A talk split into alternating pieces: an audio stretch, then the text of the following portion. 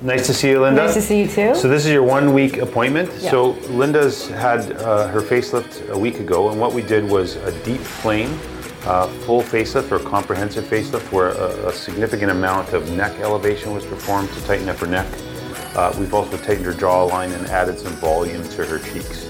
So this has been a week. Uh, she's been wearing a dressing uh, during that period of time. Um, the things we're always looking for postoperatively are hematomas or areas where blood is accumulating under the skin. She hasn't had anything like that. Uh, of course, we're always worried about facial nerve injuries. Um, there's you know no issues with her. All the nerve uh, branches are working normally as we expect. But you know that's something that people uh, that I certainly assess at this point. Um, I- I- overall, I think she's done really well. Uh, she's still got her staples in place, and we're going to take those out shortly. But tell me how your week was. It was pretty good. It wasn't bad at all, actually. The Did you first- have pain? I did have pain, Okay. but not as bad as I thought that I did. It was manageable with medication. Okay. Um, I, I just rested. Um, I slept. Um, I did swell, but not too bad.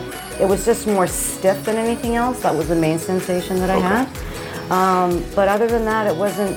It wasn't really too bad. Okay. Not at all. Mm-hmm. From a surgical perspective, this is what you should look like. You, know, Great. you should have some bruising. You should have a bit of swelling. Things should be look a little bit tight and a bit Tight. puckered around some of the edges. Yeah. And all that stuff is going to settle down over the next couple of months. Right.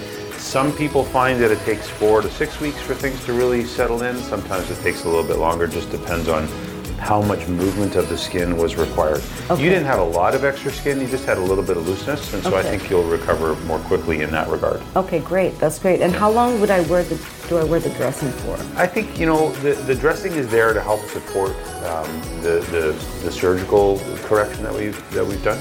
Um, I, I think overall, if you wear it as much as you can for a few weeks, that's probably fine. Okay. Um, if you go a day or two without wearing it, it's not the end of the world. Okay. Many people feel that the dressing feels nice to wear. It kind of I- I think supports them. so, yeah. And so I think that's it's part of it. Part of it is just you know for your comfort. Okay, so when would it be realistic, like, if I wanted to go out and not wear it? Let's say probably when the Today. bru- really. Yeah, yeah, just go for it. Really? Yeah. If you don't want to wear Oh. it for a few hours and go out and visit some friends or something, it's perfectly fine. Okay. I think if you wore a hoodie or something, you'd kind of camouflage Yeah. some of the, the incision lines and stuff, but that's all you really need to do. Okay, great. Yeah. Fantastic.